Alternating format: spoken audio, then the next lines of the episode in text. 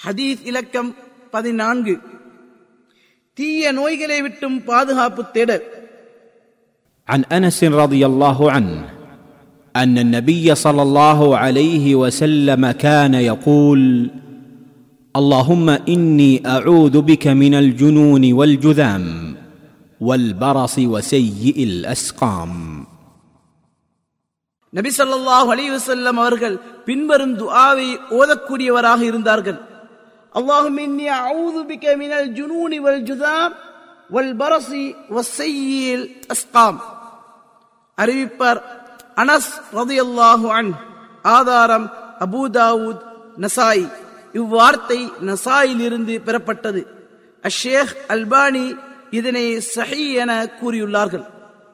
பொருள் இறைவா பைத்தியம் தொழுநோய் வெண்குஷ்டம் மற்றும் தீய நோய்களை விட்டு முன்னிடன் பாதுகாவல் தேடுகிறேன். அறிவிப்பாளர் பற்றி எட்டாம் நபிமொழியில் கூறப்பட்டுள்ளது. ஹதீஸிலிருந்து பெறப்பட்ட பாடங்கள்.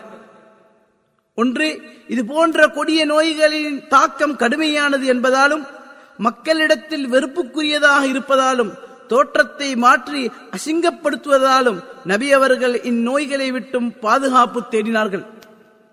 இரண்டு ஆரோக்கியம் என்பது ஒரு மகத்தான அருட்கொடை.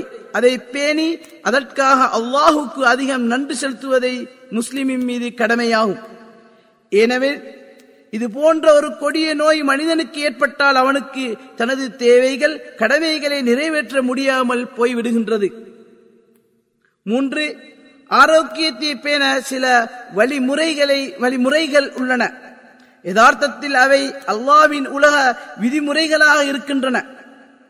உடல் ஆரோக்கியத்திற்காக அல்லாஹ் விதித்த இந்த விதிமுறைகளை கண்ணியப்படுத்துவது ஓர் அடியான் தனது அடிமைத்தனத்தை நிரூபிப்பதன் அடையாளங்களில் உள்ளதாகும்.